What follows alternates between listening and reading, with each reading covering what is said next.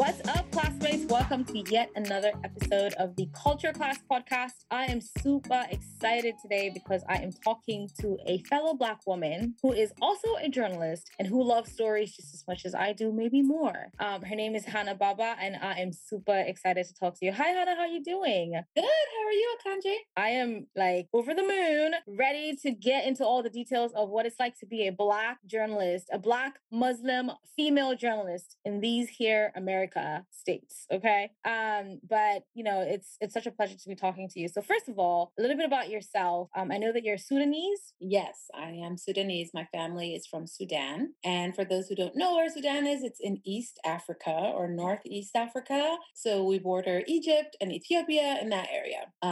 And so my parents came to the US in the 70s. Oh, nice. Okay. So you were born here, I would assume. I wasn't born here. They brought me when I was 8 months old. Just like, it's okay. I know. I was little. Like many immigrants, they came, they stayed. We lived here for a good 11 years. And then they decided to move back, which not a lot of people do. Yeah. And then later we came back to the US. So we have a story of kind of going and coming and going like that. I was just about to ask you. So when you said they moved back, that's the whole family. Everybody back. Mm-hmm. Wow. Yeah.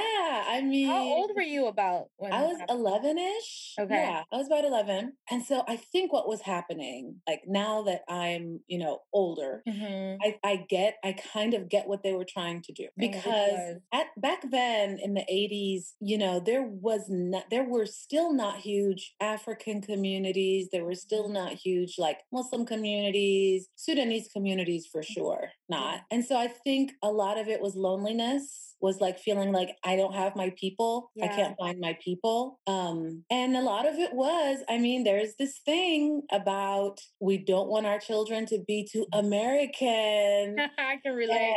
And we're going to send you back. You know, a lot of immigrant, you know, kids know what I'm talking about. Oh yeah. I'm raising my hand over here. As a Cameroonian immigrant myself, I'm right there with you. Yeah. And you know, I think it was a mixture of them wanting to go back because I know my father had always said he wanted to go back and kind of take what he learned from the US back there. He did his master's here. He started a business. But I really think the other part of it was like culture. Like they wanted us to learn the language. They wanted us to know our family. They wanted us to like learn, be Muslim. Like all of these cultural things, I think they felt like we're going to be gone if they stayed. Right. Now times are different, you know? Yeah. So, I mean, you mentioned it. Right. You mentioned earlier, you know, they went back, you know, all those years ago at a time when not a lot of people were doing that. We have so many stories now of, you know, I hope I use this word correctly, but expatriates, mm-hmm. Yes, who are moving from, you know, countries in Europe and America back to Africa because they're tracing their roots there and they're going back. So it's kind of the cool thing to do now. But I can imagine back then, you know, feeling like, oh my God, I really don't have my people. And to have lived here for 11 years and still kind of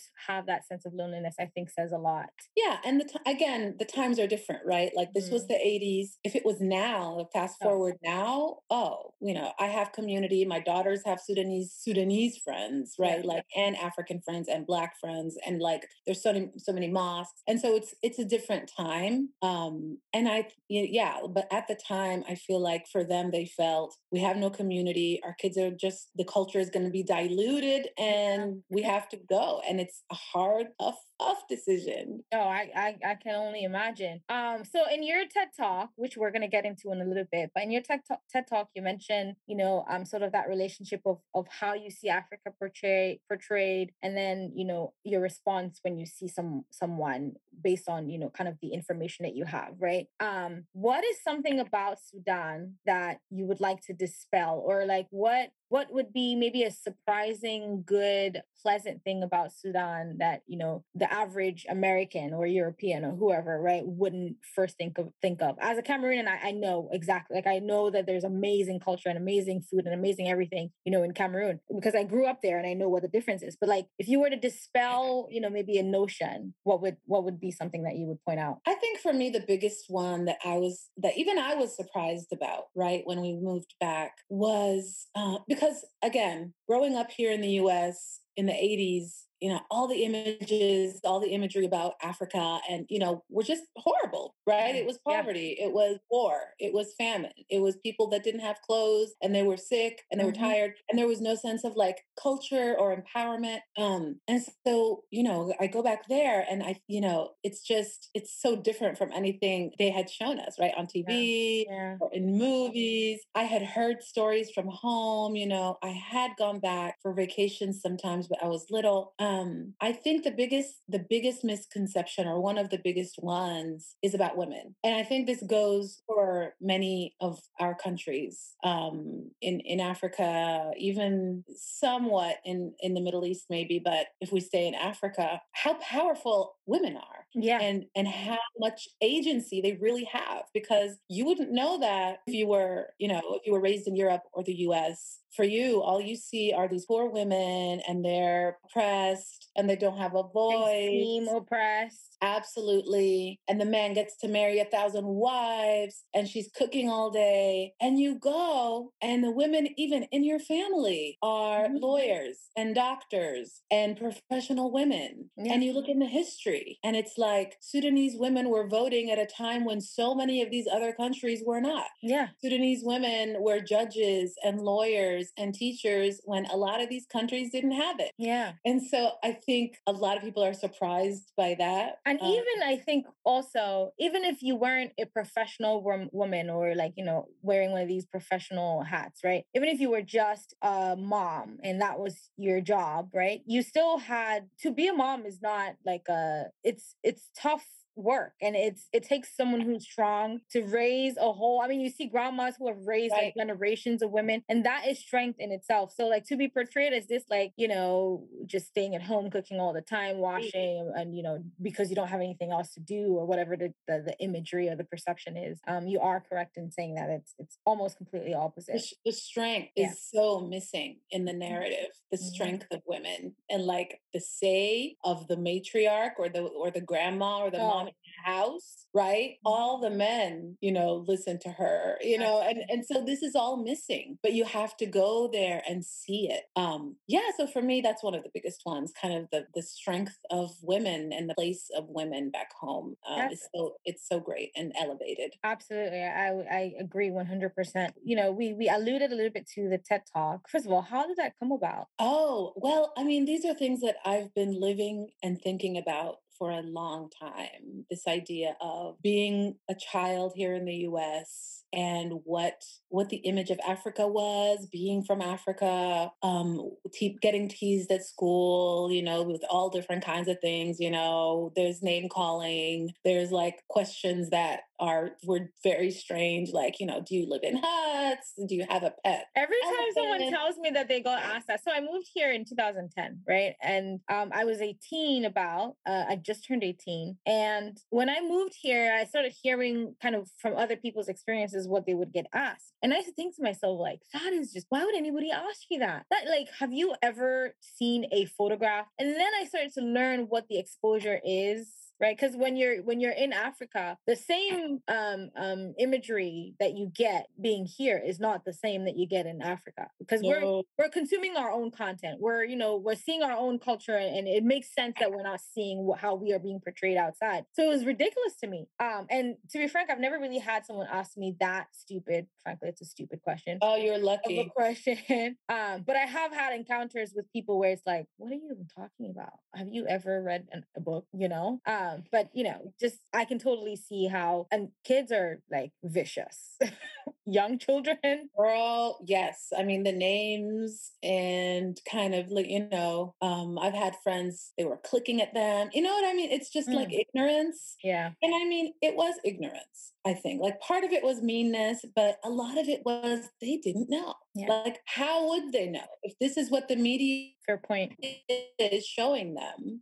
How would they know? You know, little kids, right? But that's why I wanted to do a TED Talk about this, the narrative about something versus what it really is. Right. And so this idea of there's a narrative, there's a story about Africa out there, but then if you just take the time and go, you will on your own, start to dispel, start to say, okay, this wasn't correct. This wasn't right. You will find that this narrative is flawed in so many ways. And for me, that the big message for me through that TED Talk, I think it was called Be the Media.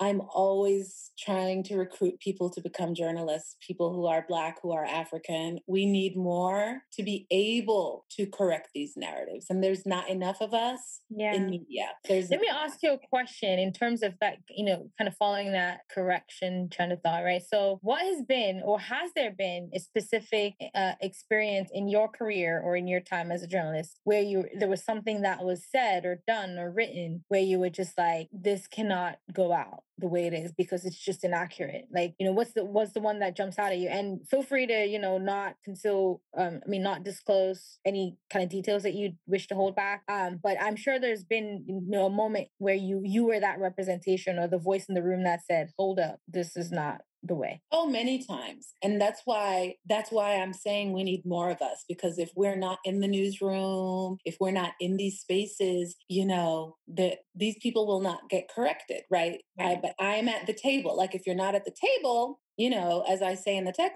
Talk, how can we really complain when we don't want to be at the table and trying to fix these things? I think one like big area has been post 9/11, Islamophobia, Muslim, all of this. So I definitely felt like I was kind of the ambassador for all things Muslim, which is a huge burden, right? Like, I don't want to be the one.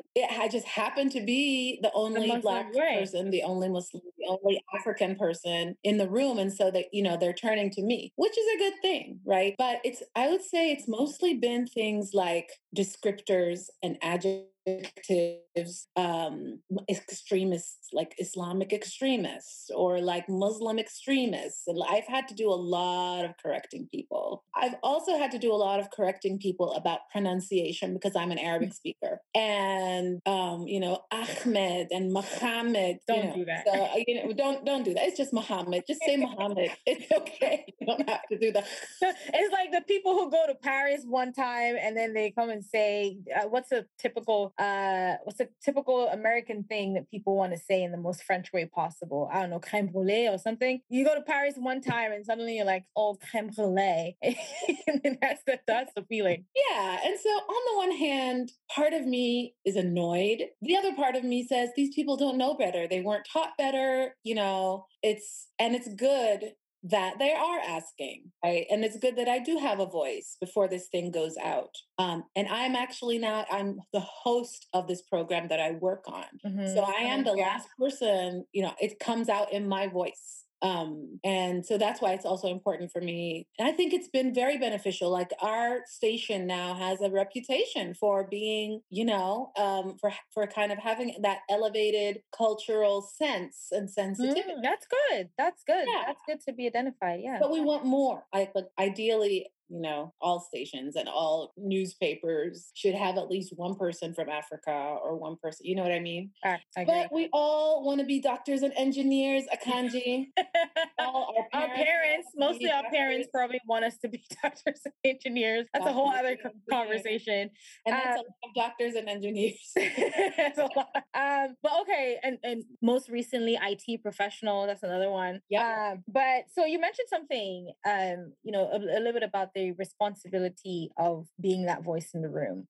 It's often said, you know, when you're the only Black person, only woman, only Muslim, only whatever, insert adjective here, right? When you're the only person in that room that would have a different perspective, that is a responsibility. It's easy to identify that that's that responsibility, and the world kind of looks to you to be that voice. How important is it, on the flip side, to be prepared for that voice outside of what your cultural experience is, right? So, because as a Muslim woman, for example, Sudanese woman, your experience would be maybe similar, but not the same as maybe an Iranian Muslim American, right? So how important is it, you know, to be prepared to kind of be that voice? If you're the only other voice that is not American in the room, you're sort of representing not just the Black Muslim woman, you're representing the Muslim woman everywhere. So what's that like? It's hard and it's burdensome. Yeah. And you feel like, you know, you want to teach people more about the nuances, right? Because you don't want people to fall into this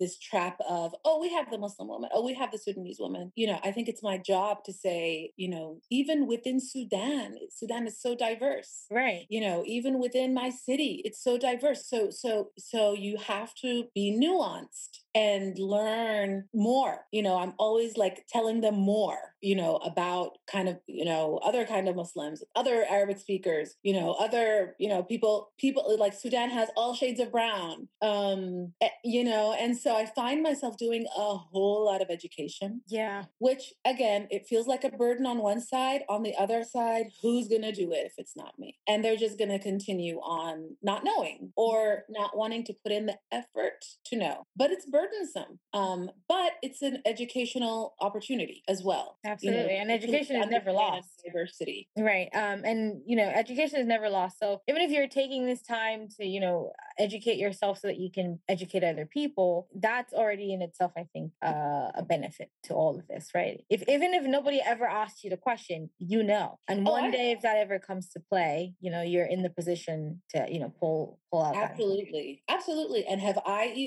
they asked me stuff and I've had to look it up before coming back to them? Yes. Yeah. Because I'm one person and I don't know everything and I shouldn't be made, you know, to have to know everything. Right. That's an important point. You know what I mean? But, you know, if they ask me something's going on in a different part of Sudan that I'm not from, that I don't know about, I'm expected to know magically about everything that's happening everywhere in Sudan because that label is on me. Sometimes, you know, I kind of go, you know, look, right? Ask around, see what's going on. But yeah, it's you have to be an all-knowing person representing all things.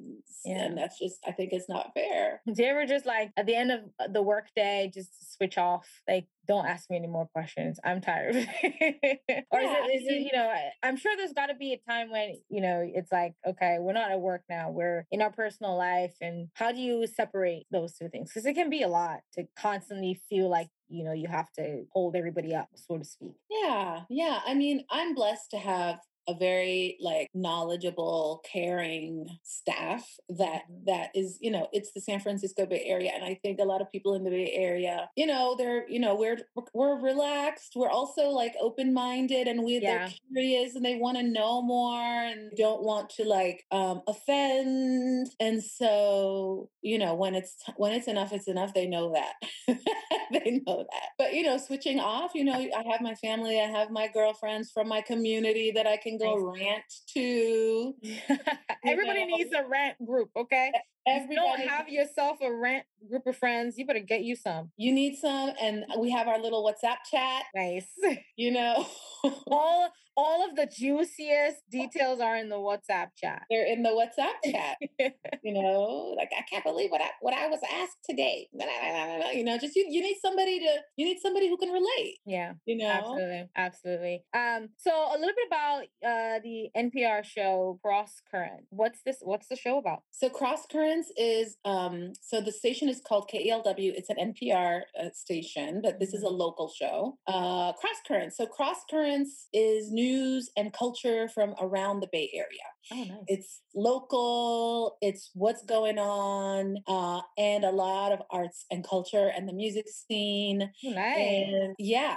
But news also. So it's what we call a news magazine.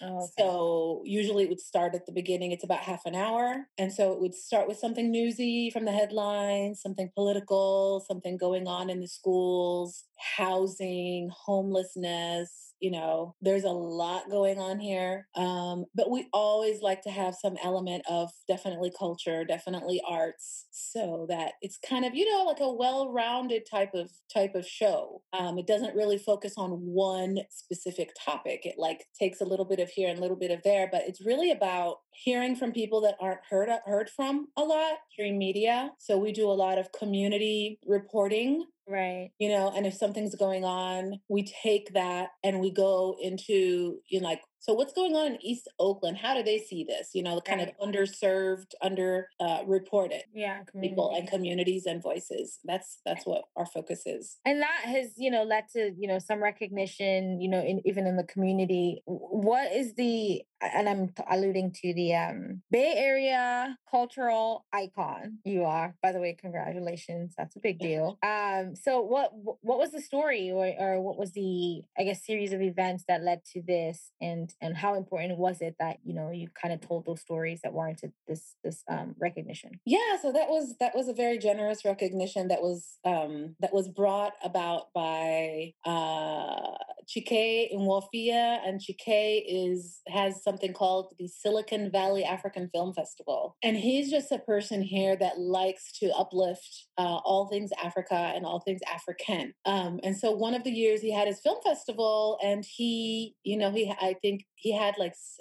wanted to nominate 7 or 8 of us, kind of African personalities, Bay Area. And he went to the California legislature and got a proclamation, which was fun to receive. It's like this gigantic certificate like this. Nice.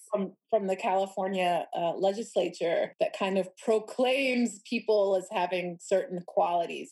And so that was an honor.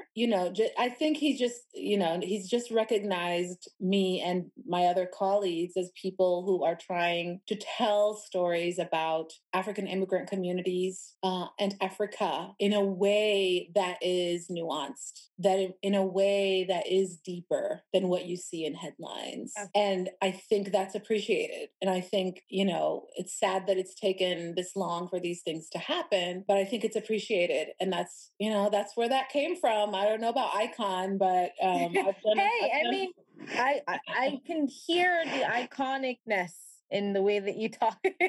I'm not saying that just to say, I really do believe there's something special in the way that you tell a story. And I think that's what, for between kind of doing that as a radio host and doing that in the Stoop podcast, having kind of that bridge, right, between like making this news that you want to pay attention to. That is, I feel like news almost has a certain kind of urgency to it, whereas a podcast is like, a little bit more laid back. And so to be able to tell stories in both ways and get the people who are more, tell me why I should listen to this, and the people who are more like, I'm just driving on Saturday afternoon and I, need to chill about something. That's special. To be able to do that is, I think, it's a gift, I think, which I think is why you've stayed in radio and kind of audio media for a long time. I love it. I can't lie. What's your first radio experience ever? Yeah. I mean, if you're from Africa, the radio is a big, when we went back to Sudan, radio is how people get their information. It's how they know when the next, I don't know, when the events are. It's drama, radio, like shows, like soap operas and drama and TV. Of course, we have TV, but like the radio has been such an important information source, I think, and entertainment source, but information. Like in Sudan, if you wake up every morning 6 a.m. on the dot, it's the obituaries, where people literally from all over the country, when somebody dies for them, they send a message to the radio station. And if you want to know, who, if you're listening at 6 a.m. and you're listening, that's how you'll find out that cousin so-and-so in that village over there passed. Oh, wow. That's deep. So the radio is on all day in any house that I've been to. And it's just a part of life. It's just part of daily life. And so that's where like my love for it came from. And then the other part is storytelling. We have, my uncle is kind of the family storyteller. So you have a traditional, like, story, well, not traditional per se, but like a storyteller in the true African sense of it in your family. That's not by trade, but that's what he became, because he memorized all the folk tales that were told to my mom's generation, and it's in his head. So like he just became that. He'd go to work, come back, and we'd all be there like, what's today's story? That's so fun. So the radio plus stories, I was bound to become a person who tells stories on the radio. But the intimacy of audio is what really, what I really love. It's just, it feels like the person is just talking to you. It really does. And they're just right in your ear. And And there's something about not being distracted by a visual and being able to, you know, just go with your imagination and imagine the visual in your head. Yeah. It almost feels like the visuals, TV, and this is in no way shade to TV, right? Because I'm a TV person more so, but it almost feels like the visuals are I don't want to say cop out because it just sounds so bad. Like an easy way out, if you will, right? Whereas if you're listening to a soap opera on the radio, you have to imagine what these characters look like. You have to imagine everything. And I think that helps also for people who are creative, like when you're thinking constantly about stuff that you've never seen before and you're pretty much creating that in your head, there's a whole different experience to it, I think. It is different. Just like voice to me is just, it's a special experience. You have to have the right voice too, I think. No. Like, well, the most magical ones, like the ones that you remember are, you know, the ones that stay with you, right? I remember growing up, we used to watch a lot of Nigerian films. So, you know, like Nollywood has been a big staple of African films for a long time. Like Nigerians have always been kind of ahead of the game. And there's this guy, I think his name is Shegun Arinze. He has such an iconic voice and he would do almost every trailer, every Nigerian film that like back in like the late 90s, early 2000s, at least from my recollection, his voice was just like made for commercials. So it's like the American guy who says, in a world where... Yes, like yes, that guy. Pretty much. Exactly. Like there's just some voices that you don't forget. Morgan Freeman has one of those voices too, where it's just like, it stays with you. James Earl Jones. Oh, yes. Oh, yes.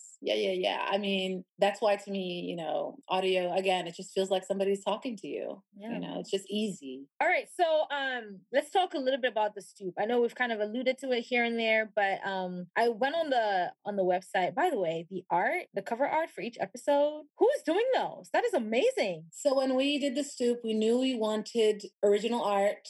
Mm-hmm. We went on Instagram. We knew we wanted somebody from Africa, somebody, you know, who just did amazing art. And we found this woman named Nima Ayer. She's from Uganda. And we just loved her art. And we just sent her an email saying, hey, we have this podcast. We would like to like buy, you know, if you draw it, we will buy it. And that was it from 2016 when we launched. You know, we send her episodes that are coming up, you know, 3-4 episodes that are coming up. We go like, play, Nima, you know. But we you know, wow. Our next episode is about colorism.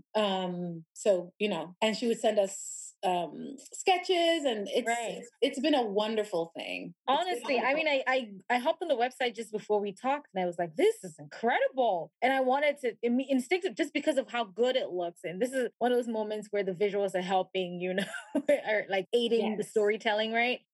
Instantly, I was like, "Wow, this is incredible!" So, great job there. But what have been some of the more memorable moments for you during The Stoop since 2016, or some of the memorable stories? Oh, I mean, we're on, I think what episode are we on? I don't want to mess it up. I feel like it's 60. Let's see. Yeah, 61. Oh, so our next episode is 62. So there's been a lot. And the thing with The Stoop is we go like into our feelings a lot, and we talk about personal things that like we decided early on that we want to bring our characters in. Like, we don't want to be just reporting on other people and an issue. We wanted it to be personal. Put a little bit yourself in there. But that was a decision, right? Like, that was a decision because... Oh, it sounds like it took some time. Or do we don't? Like, are we going to put ourselves out there? Because that opens you up to a lot. When you decide to do them. It does. And, you know, for Leila's done a number of episodes with like her parents and her dad. And I, you know, or doing an episode about like going really into early traumas. We've done those, some of those as well. But I feel like that's what makes The Stoop so strong. It's like, it's our personal experiences. And then we kind of look into, we explore what comes from these personal experiences. And so many people have reached out and said, nobody has said this before. You know what I mean? Like, I have gone through this thing. I have felt this thing. I, you know, you know, and here you are talking about it. I think one of the memorable episodes for me was called You Called Me African What? And it was in our very first season. And it was one of the episodes that we really took a long time to do because it was so sensitive, because it was addressing this idea of when I was little in school in Texas, I was called African booty scratcher a lot. My little brother was called that. Like in 2012. And what was hard about doing this episode is we were saying that I was teased, not by the white kids, it was the black kids. And Leila is African American and you're African. So you're kind of doing that. Yeah. And so it was a very real episode. Leila did a lot of, you know, listening. And it wasn't, you know, I talked about my experience, but we also brought in other people who kind of have had those kinds of experiences. And then we said, you know, Leila was telling me about Africans calling African Americans words. You know, there's this word akada that I hadn't heard before. But I also know Sudanese have derogatory terms for African Americans too. So it became an episode of kind of unpacking all of this and hashing it out. And that was really, really hard, but really important. A lot of people did not like that episode or that we did it. A lot of the feedback was great. Some of the feedback was, why would you do this? You are creating divisions among Black people, and this is not the time. Why would you like Black on Black? And so that was an experience, right? Like all we were talking about what was happening to us, but to some people, they saw it as feeding into, feeding into the tensions and the conflicts that we were talking about. Right. So yeah, I would say that was... How do you then, you know, and that's legitimate, right? For someone to say, you know, from a conversation like that, it's very easy, you know, for that to be the perspective that someone gets out of it is that, you know, things are already bad enough. Why are you adding fuel to the fire? Right. Mm-hmm. But how do you prepare then audiences or your audience for, especially when you do an episode, I feel like you can always sense these things. I mean, sometimes it goes like all the way out there and you're not prepared for how far it can go. But there are certain topics that, you know, you already can sense that, you know, their response is going to be a certain way. So how do you prepare people for that? How do you prepare your audience for that? Or do you even? I don't think we prepare the audience, but we think a lot about how the episode starts. So for that episode, we try to start in an artistic way a lot of the times. So it's not like, hey, I'm Hannah, I'm Leila. Today we're going to talk about this. It's more, for example, for this specific episode, You Called Me African What? What you first heard when the episode starts is this song. Mailman, mailman, do your duty. Here comes the lady with the African booty. Na, na, na, na, na. Right? Kids, we got some kids to sing it. And it's a reenactment of one of these skipping songs that they do. And you hear that first. And then Leila's kind of like, what is this? What's going on? You know? And then it's like me saying, this is just one of the things that we were called. And there's this whole world of things that we were called. And guess what? It was by the Black kids. Okay, we need to scoop this out. Mm-hmm. So, and then the bumper, and then the episode actually starts, right? Okay. So people by the first minute, they have an idea of what's going to happen. Okay. And that's your opportunity to form your perception and maybe not form your perception per se, but prepare yourself for what you're about to hear, essentially. I think so. And I think we've done that whenever the subject is heavy, we've made sure to do that. Yeah. Leila has an episode about her sister losing a child at childbirth, right? Or like there was another episode about, I can't think of off the top of my head, but whenever the episode is heavy, we feel a responsibility to let people in on that early on, so then they can kind of, like you said, be prepared. Right. And it's also sometimes, you know, depending on what the subject is, it can be a trigger for people too. Want to give people an opportunity to be safe. This one we had to do a disclaimer, like a trigger warning. Yeah. That was one of them as well. Yeah, we had to do that. We did one on IVF as well, in vitro fertilization. Wow. It was a story of this woman who, you know, mentions of loss. for sure were in there. So yeah, I think just preparing them early on, and then you can decide, do I want to hear this or do I not? For you, what's the ultimate joy? I don't want to say joy, because I can tell you're passionate about this, and that's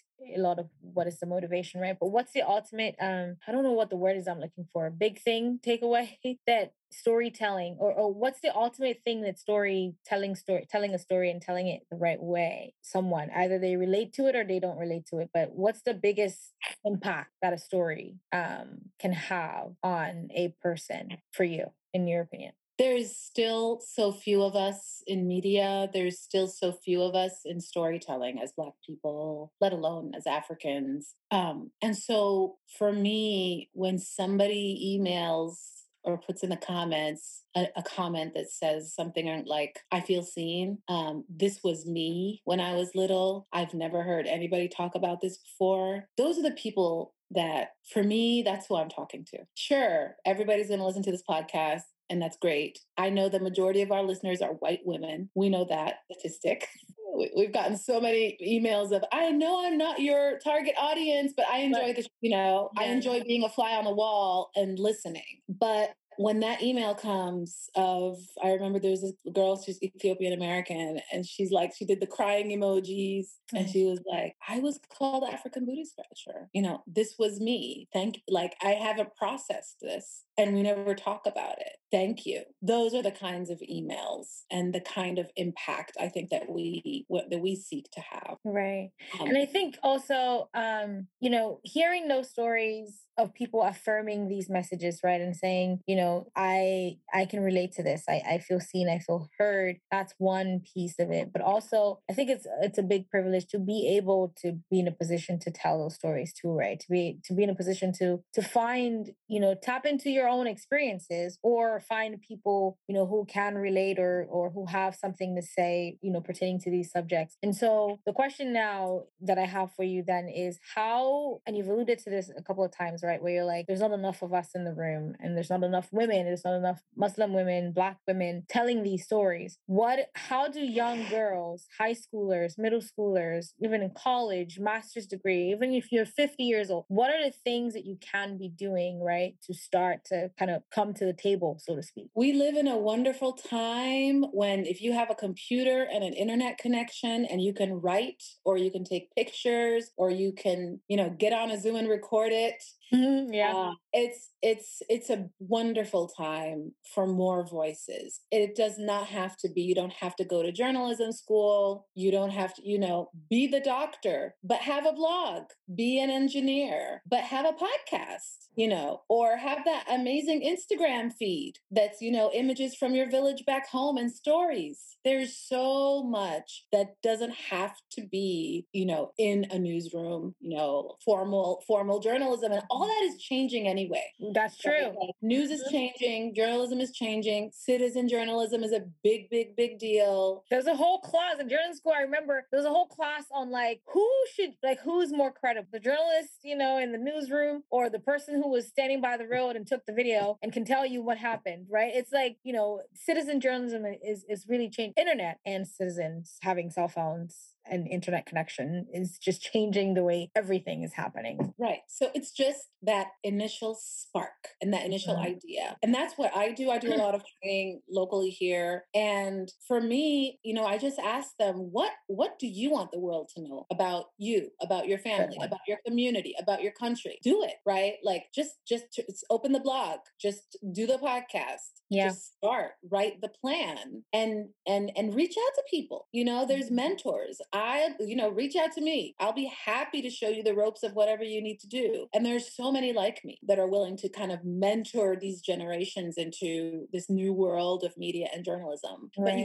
But you have to start somewhere, and you have to be able to say, I can have my IT job, make mama and papa happy and have that money rolling in. And also, do this thing on the side. They do it with music. Yep. They do it with, I'm a DJ on the side. I'm this on the aside, and this is just that. This is the culture. This is where we're headed. And the thing on the side is starting to even become the main thing, right? A lot of people are getting into blogging, and then like 5 years down the line, you've built a following, and you know you're providing such value to people, and you're telling such genuine, authentic stories. And very soon you're like making a lot of money out of it, and you're like, this main gig is now the side gig. Yes, if you will. And I'm cheering when that's happening. I'm like, yes, one less engineer, one more journalist. Engineers are gonna be so mad at us this episode. I love them. What are you trying to do? My husband is a doctor. It's in us. It doesn't go away, right? Yeah. Like our families want us to have these professional jobs that they understand. Mm-hmm. When you're a journalist, when you're a writer, like writer. What does a writer mean? Like, what will you do? How will you make the money? It comes from a place of love. It comes from a place of, I want you to be secure in your life, my child. Yep. And security for me that I know is doctor and engineer. Yes, and lawyer. Maybe lawyer. No, but that's absolutely correct. I think one of the things that I've been asking myself in this time where there's a lot of content consumption, right? There's a lot of information out there. Everybody's an influencer. And this is no shade at all to influencers or people who create content about their life. But one of the things that I've been trying to ask myself is, what is, like you said, what is the story? What's the value in this piece of content that you're putting out, right? If there's something that you want to share with the world about who you are, about what your experience is, about what your perspective on something is, if you're infusing that even just in your regular Instagram posts, right? If you put up a picture of yourself even, but then your caption tells a story of why that picture is important, and it gives some perspective or sheds some light into why you think the way you do, I think that's the storytelling that the world will tap into. That's a big deal. Just that, just an image with a caption, hashtag my village in Africa, whatever it is, or this is what we wear. This is, ooh, I'm making my jollof rice. Whatever it is, that's a whole story. Yeah, that's a story, and you're telling it. And you're owning it. So that's why I'm excited about these times. And also, I feel like I should put this out there.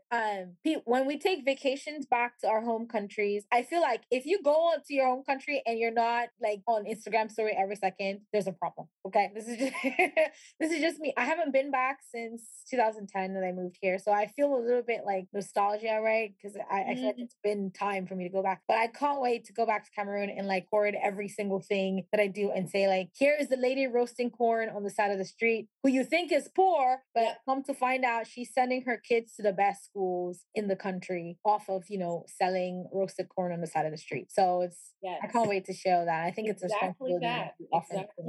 Exciting times, very much so. All right, well, Hannah, this was fun. I think this is very fun.